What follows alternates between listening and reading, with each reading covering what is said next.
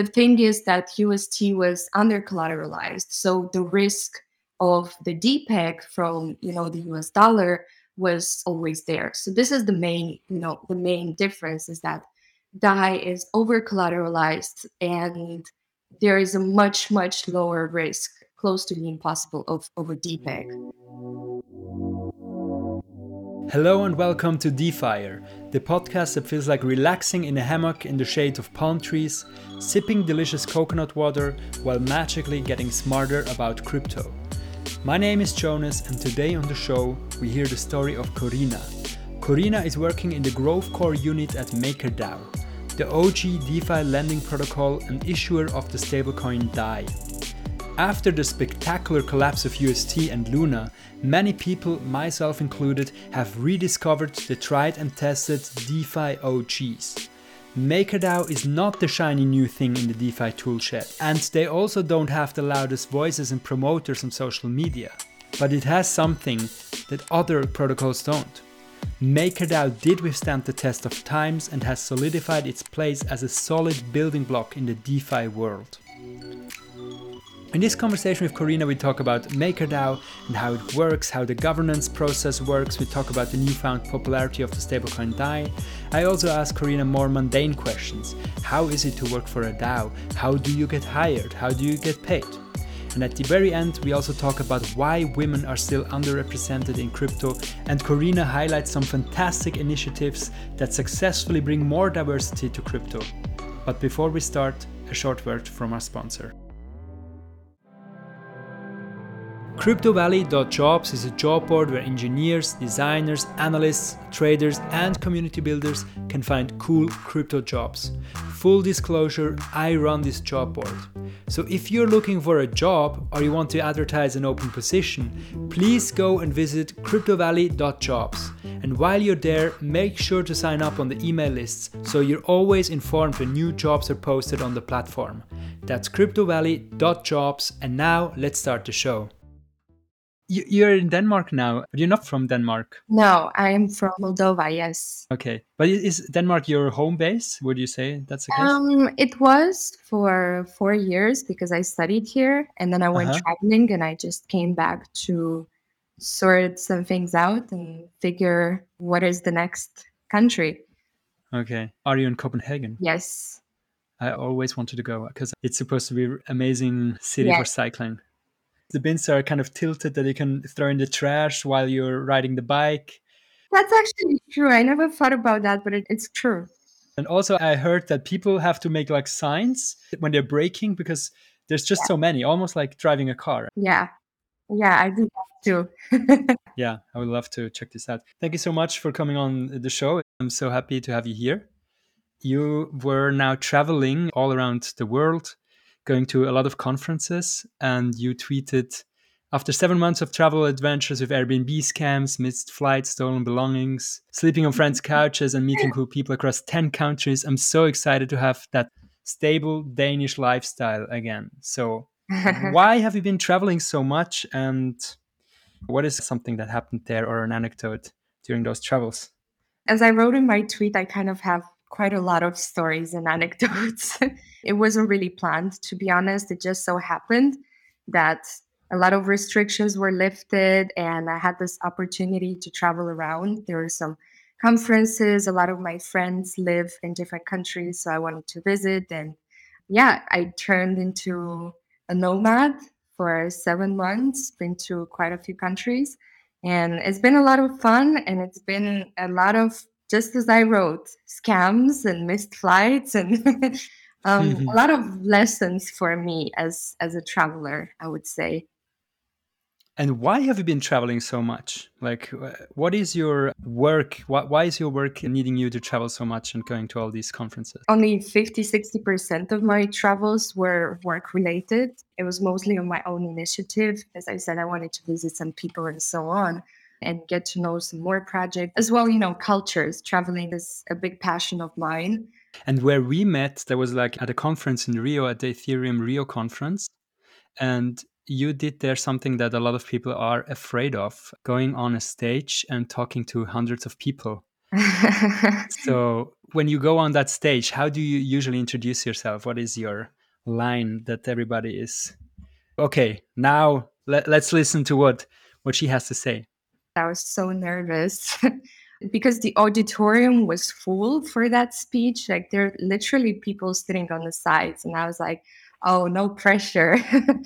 Quite a lot for me. But yeah, I think I just said, no, I'm Karina and I work at MakerDAO, and I'm here to talk to you all about how our DAO is structured and how it is to work in a truly decentralized organization. And can you explain to, to me and to people, like, I'm five years old, what is MakerDAO and what, what do you do, or what, what is MakerDAO doing? Sure. So MakerDAO is in itself a decentralized autonomous organization that is helping run and maintain the Maker Protocol. And the Maker Protocol is the largest DeFi lending platform in the world and the creator of DAI, which is the original decentralized stablecoin.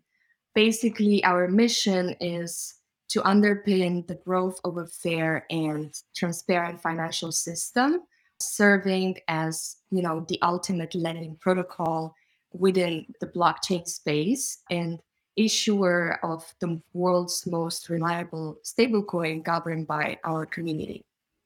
Lately, stablecoins have gotten a bad reputation. Yeah. Um, most notably, U S T, the Terra uh, Luna stablecoin, totally collapsed, uh, imploded, I would say.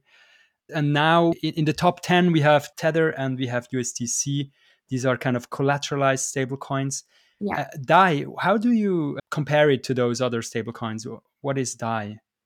Yeah, so it's it's pretty simple. The main feature of DAI is being decentralized in the first place. So it's basically censorship resistant. And the second equally important feature is the fact that DAI is over-collateralized. Uh, so in terms of positioning, you know, if you want to address like what happened with U S T, which was pretty crazy, actually. I feel like a lot of people in the DeFi space who were taking into consideration these features of the stablecoins kind of saw it coming. But I I don't think most of us actually expected it to happen so quickly. I feel like U S T crashed within twenty-four to forty-eight hours. It's pretty crazy. So it's pretty understandable and, and obvious why it got so much attention from the media and so much, you know, negative impact on the overall stablecoin market.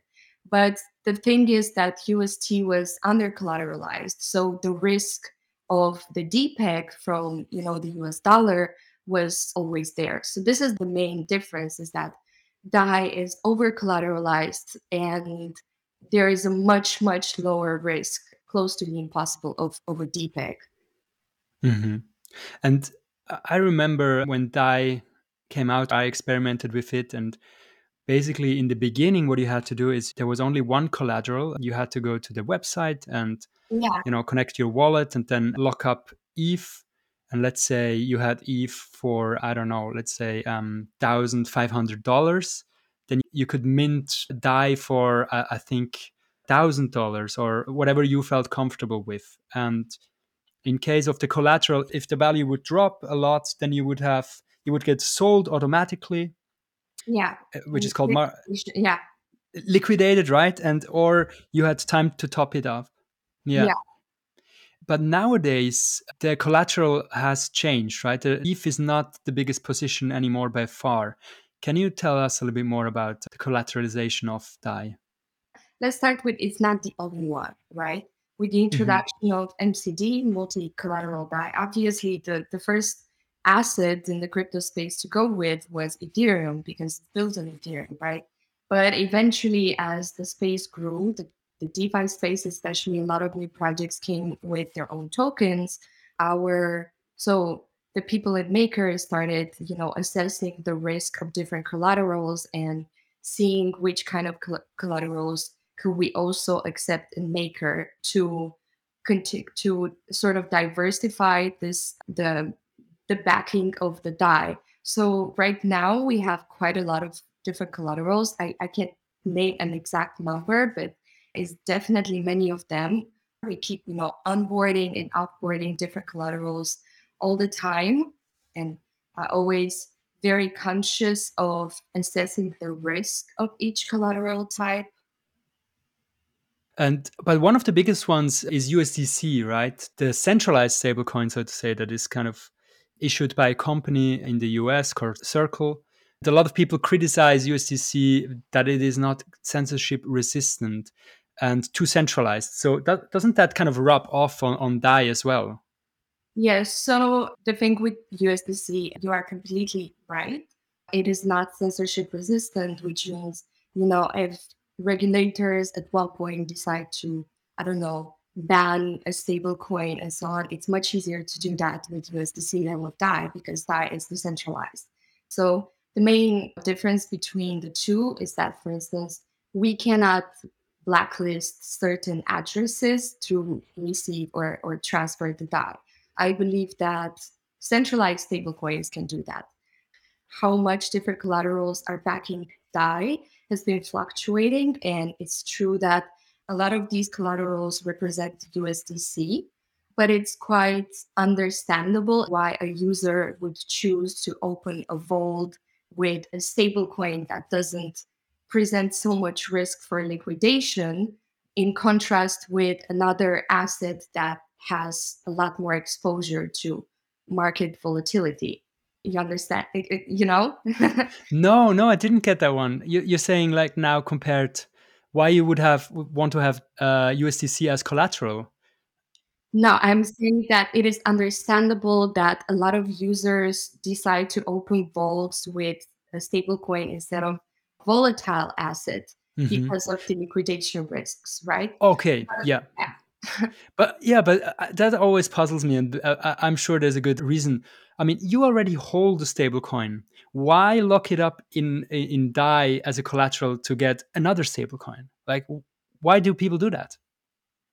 Yeah, that's a good question. I personally didn't do that, so I wouldn't be able to tell you why. Actually, to me, it would make a lot more sense to, you know, for instance, stack up on, on E T H or B T C, and then I want to keep it, but I want to take a loan, basically. And that's why I would use, you know, Maker and made some D A I. But, mm-hmm. you know, back to your, your question and the overall concern around U S D C backing so much of the D A I. Basically, you know, it's been fluctuating, I think, between twenty-five and forty something percent over the last few months. The Maker community is not very concerned around that, because even with the risk of, you know, censorship, that's not really something that would ha- ever happen overnight. And it would leave enough time and space for both our community and us as contributors, like engineers, people who do the risk assessment and so on, to come up with a strategy on how to incentivize users to either switch their preferred collateral from stablecoin to another type of asset if we see that kind of a risk coming very close in the future. Yeah, I, I am currently on a website called daistats dot com, and it says U S D C is around fifty-two percent right now. But you know what's interesting? And I also wanted to ask you this. Another stablecoin, U S Tether, is yeah. not represented. And U S Tether is always on Twitter and in the media, one of these problem childs as well, that people are kind of worried since years because they don't really offer so much transparency compared to U S D C, the other one that, that you use as collateral. Why is there no, no U S Tether as collateral used at D A I? Yeah, let me get back to that in a second. I just want to make okay. a short clarification, because it's quite a common mistake for a lot of people trying reading the stats of my stats dot com.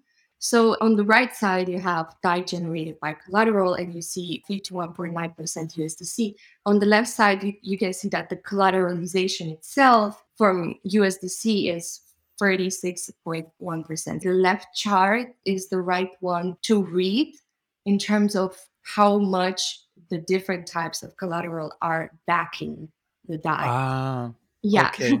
Yeah, no, that's good to know. Yeah, I just wanted to make that clarification. In terms of U S D T and overall all kinds of collateral that we accept in Maker, it's important to know that all of these decisions are taken by the community.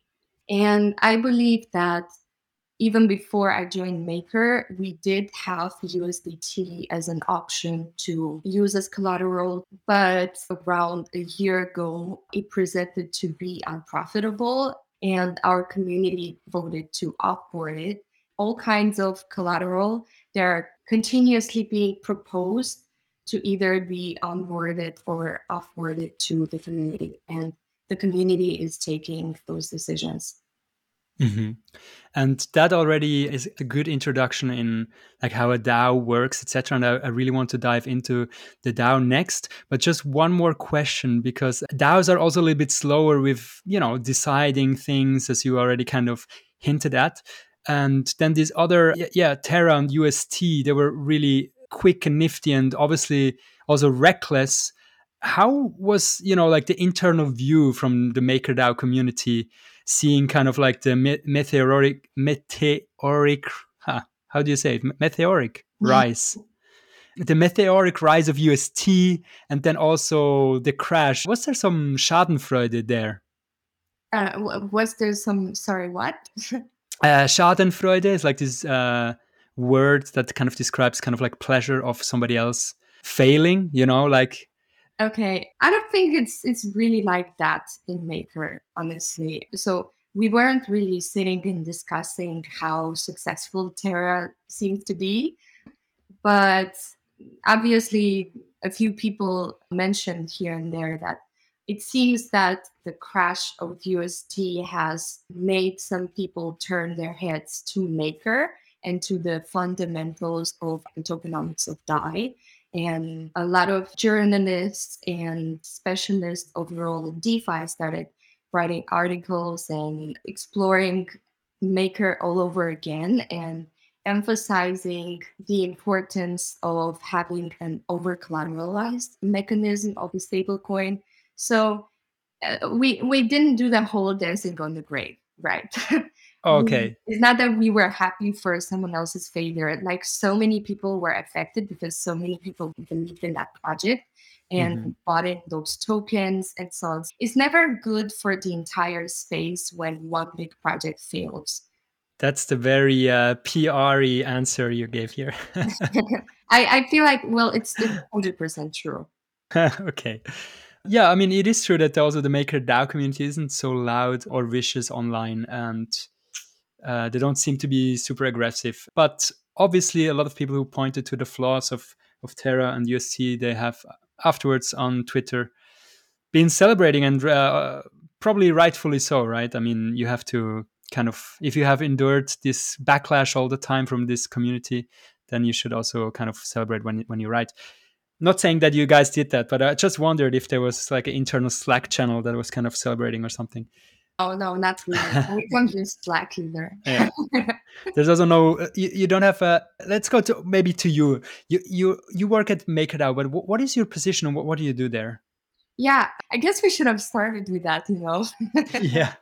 um, yeah, so I work in the growth team and growth core unit. Core units in Maker are basically like departments in a company. My team is focused on business development and like growth in the ecosystem, like DAI adoption and marketing. And lately we started to focusing a bit more on P R and branding. And my role is a project manager, which is like a very, very broad definition mm-hmm. or a very broad title, which means I do a lot of different things basically. And you're quite young, right? Can you tell us the story of how you got into this position? Yeah, I was studying at university in Copenhagen at a business school, and I found out about cryptocurrencies and blockchain, and later, you know, started learning about DeFi. And at one point, I think around a year and a half ago, I decided that this is definitely the industry I want to work in, and I became pretty obsessed with learning different DeFi tools and terms. I was really, really interested. So I fell down the rabbit hole, but the problem was that there isn't really a crypto community here in Denmark. I didn't really have people to talk to. So what I decided to do was to look for some people on LinkedIn that seem to have knowledge in this space that would be willing to mentor me or give me some kind of guidance on how to navigate for this space, because mm-hmm. I was pretty clueless. And let's face it, when you are a newbie, it's extremely hard to navigate and understand, like, what are the good projects and what are the projects that are innovating a lot and the ones that are not innovating. Mm-hmm. So I found someone at Maker and I asked her if she would like to give me, you know, thirty minutes of her time and tell me, just give me some guidance. And she agreed. And she told me about the best podcasts like The Defiant and Bankless and different news outlets that I need to follow and so on. So I was so grateful. And basically at the end, I asked her if she knows of any internships, even unpaid, where I could go and work in DeFi and get some experience. And she was like, no, I don't think anyone is working unpaid in crypto, which is really good, you know, actually. But yeah, and then a few months later, she remembered me and sort of recommended me for the job. And now we work in the same team. Okay, I think I think that merits a shout out to that person. Who, who's that person? Yes, it's Jocelyn. Jocelyn, okay. Yeah. And did you reach out to her because you were specifically interested in MakerDAO? Or was it just, oh, there's a person working in DeFi, I'm interested yeah. in, in crypto? No, um, no, I was I was a big fan of Maker for sure. Like, you know, the O G lending protocol. I did reach out to a few other people as well, but honestly, everyone else I reached out to turned me down. Like, oh, I don't have time for this student. Mm-hmm. But Jocelyn was the only one to actually say yes. And I feel like this is a great example of how things can turn if you just help someone with a little bit of your time or some some advice yeah. or guidance. Yeah, it turned great. Yeah, and that's also good advice for people listening who want to get the foot into the door and just start yeah. connecting, even if you are in a place that doesn't seem to be like super crypto-centric. Yes. Karina, but I, I would like to dig a little bit deeper. Why were you so interested in crypto or DeFi specifically? Do you, um, do you have an explanation for that? I mean, I have a million reasons, to be honest. It started when I really wanted to get into this business school and I was rejected the first year. Uh, and then I applied again and I was rejected the second time. I was like, not good enough for this, but I really, really wanted to do it. And I'm kind of a pretty persuasive person. If I really want something, I'm going to knock into that door until it opens. Mm-hmm. But the third year, in order to get in, I thought, okay, this time I gotta be smarter and I gotta like take a million courses to put on my C V. So maybe then they're gonna like me huh. to accept me into this school. So I did. And I found this course made by Copenhagen Business School that was called The Revolution of Financial Services. It was like a specialization in fintech for four months. And I took it. It was all about fintech, but there was only one little class about like blockchain and Bitcoin. And I got so interested in it. I was like, wow, this is great. That eventually I got in the third time. Mm-hmm. And the first thing that I did when I started school is I found the professor who made that entire course. And I went up to him and I said, look, I studied this and you had this video about Bitcoin and I want to learn more.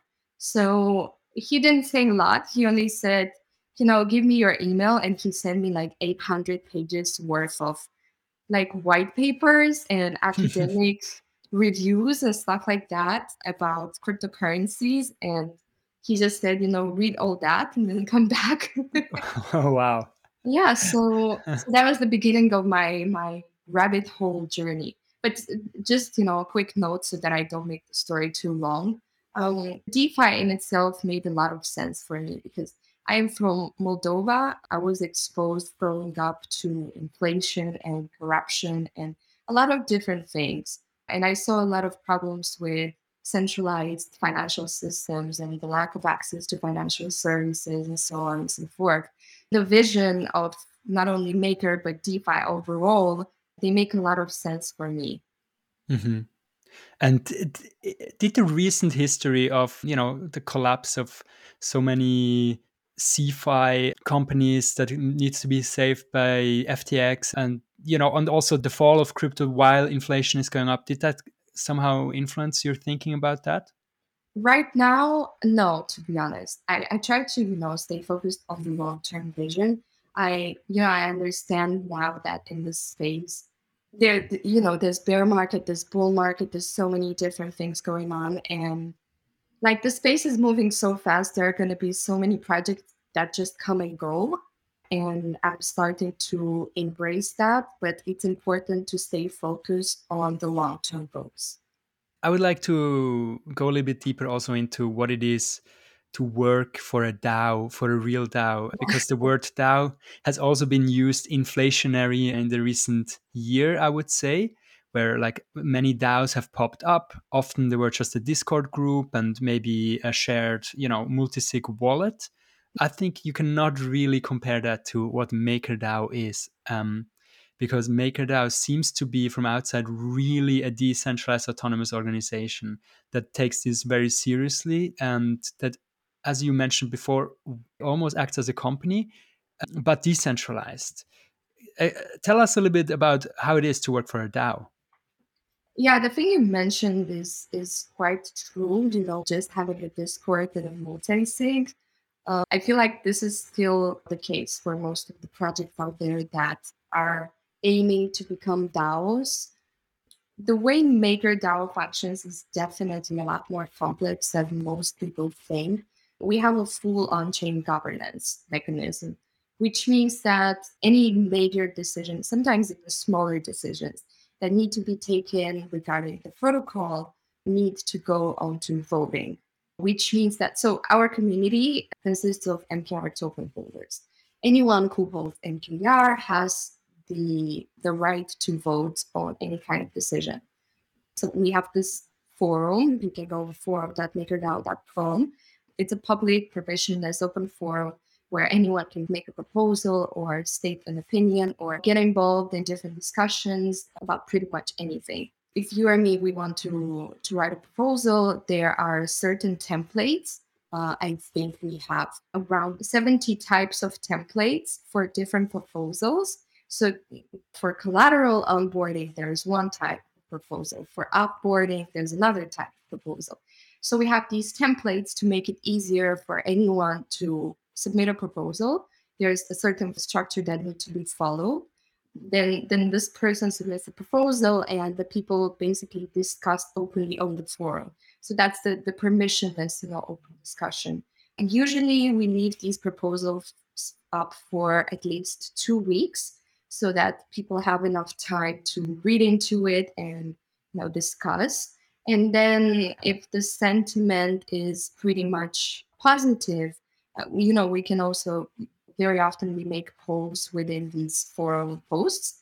And if the sentiment seems to be positive, then the next step is the on-chain voting. And the on-chain, uh, on-chain voting has also two steps. The first one is a governance poll.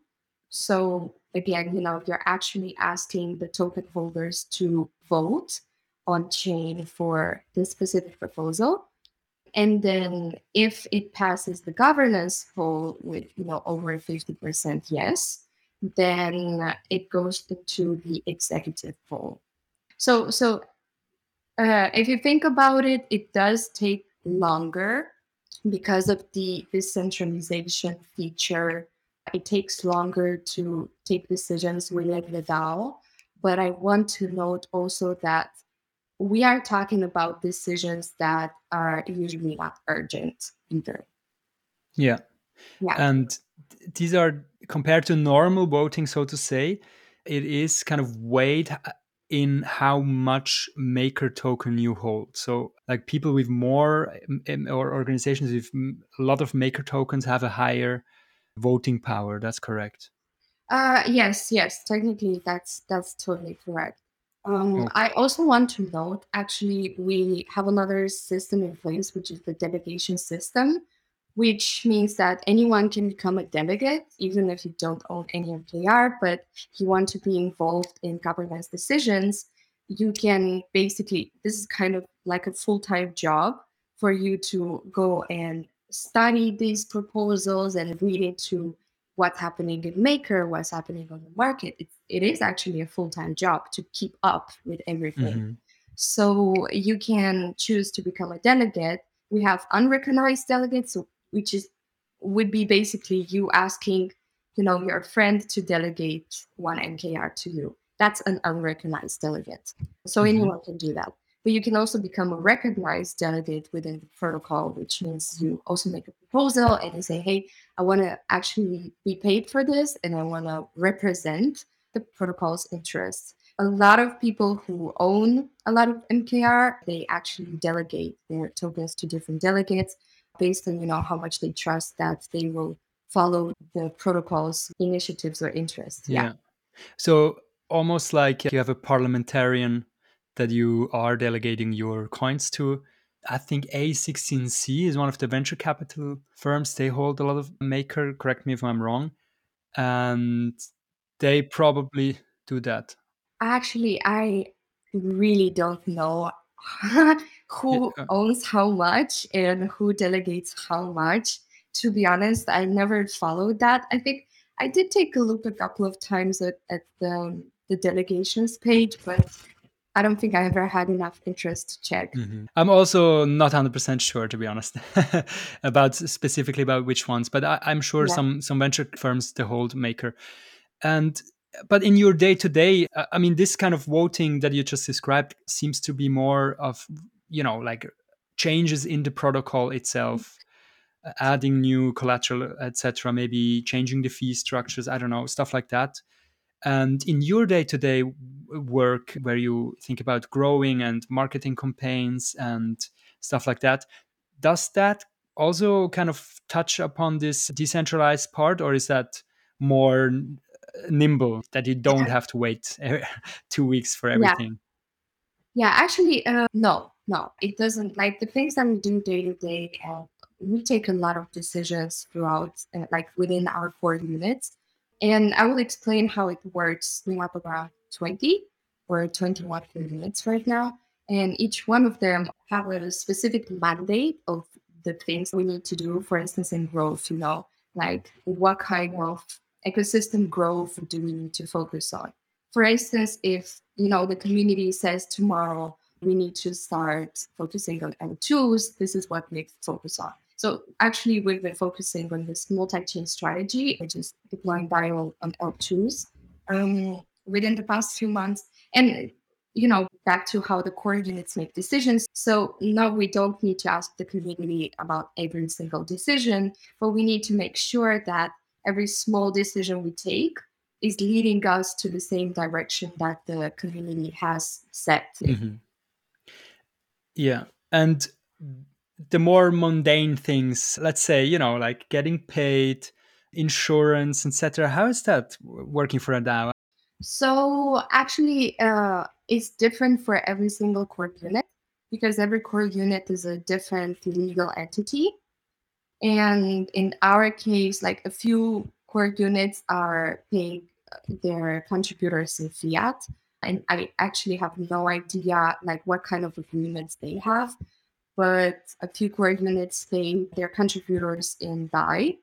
Uh, honestly, I don't know how it works for most of the other core units, but I would say for my core unit, for instance, I'm a contractor, which means that I am doing my own taxes and I am buying my own insurance because we do not have, yeah, it's, I mean, it's a DAO. We don't have an office anywhere and everyone is working in different parts of the world.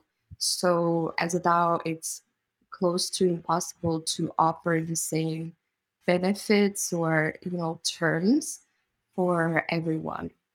So on your tax, uh, what do you write? Like working for a company or kind of independent freelancer?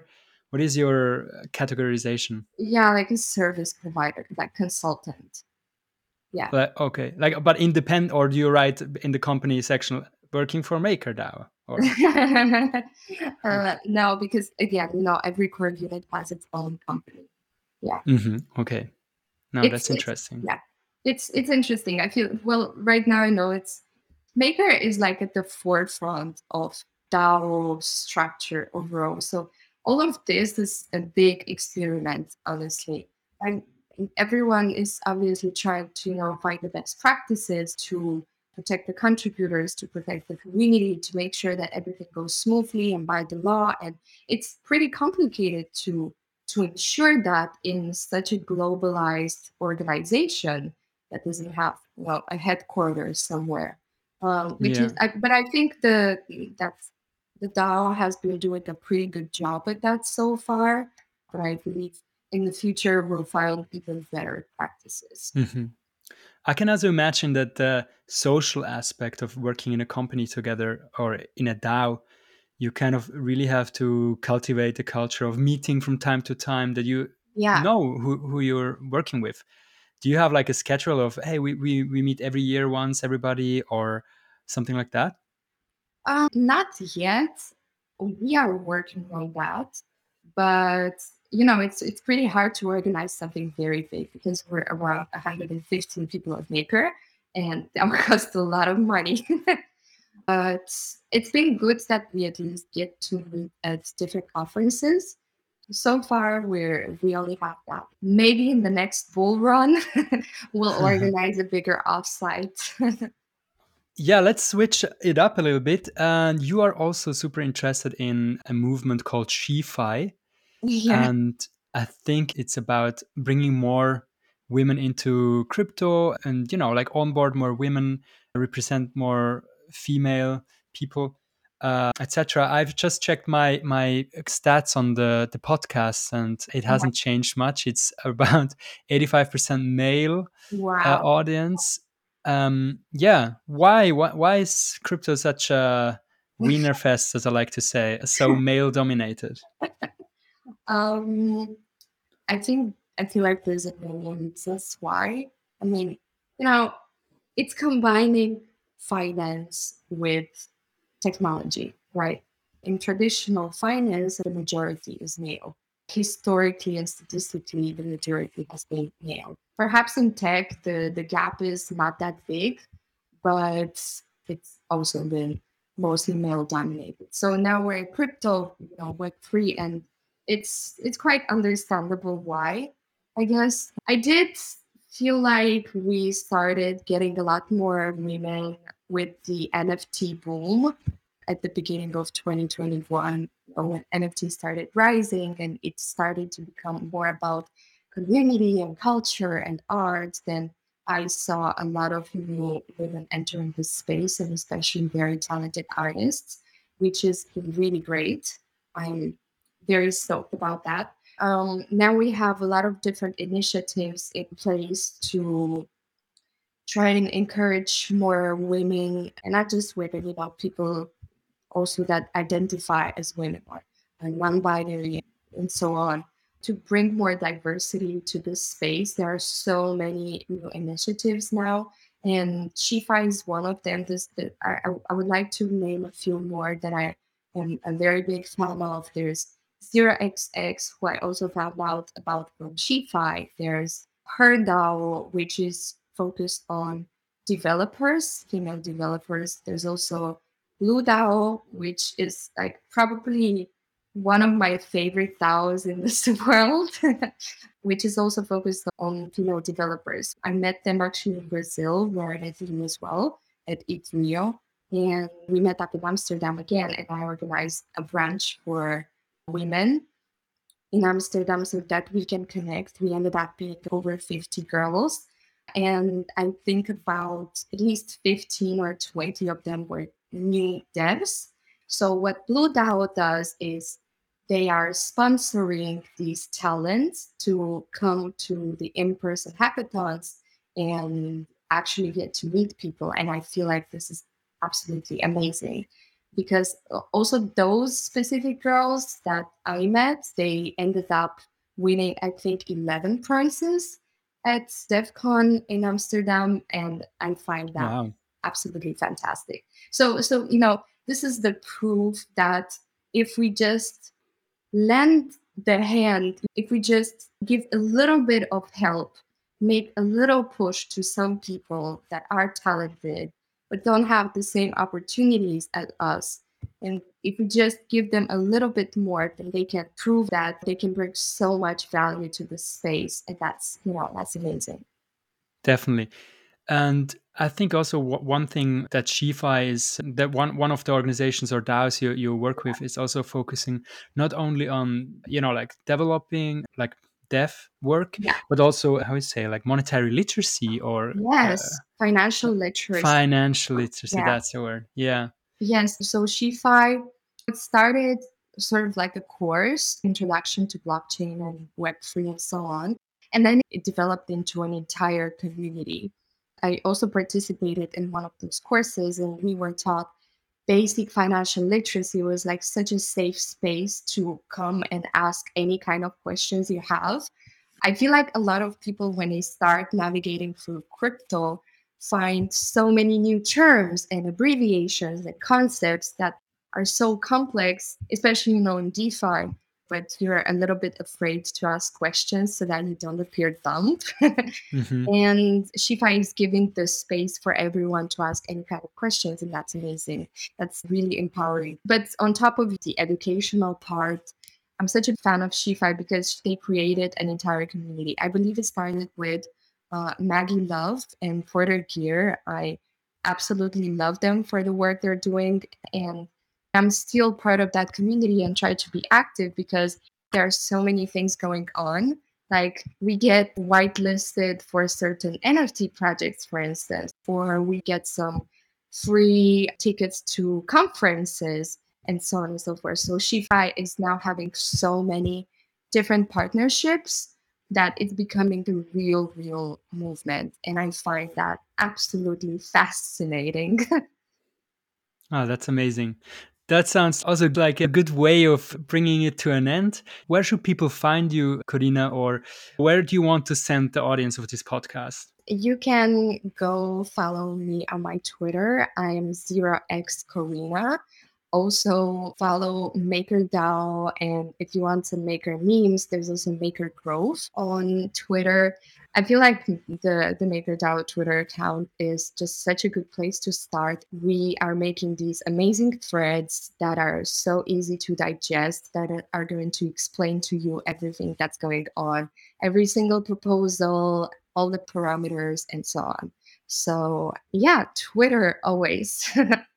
Thank you so much for coming on the show. Thank you, Jonas. If you're still listening, chances are that you liked this episode. DeFi is not just me, it's also you, the listener. And growing this podcast is seriously one of the toughest challenges I've ever undertaken. It's so hard to grow an audience.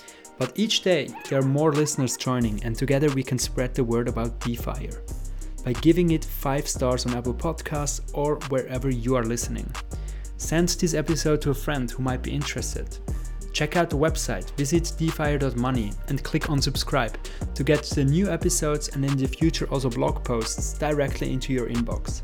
Also make sure to follow me on Twitter at defiremoney. All of this helps so we can continue to produce more episodes more frequently and get the most interesting guests that you deserve.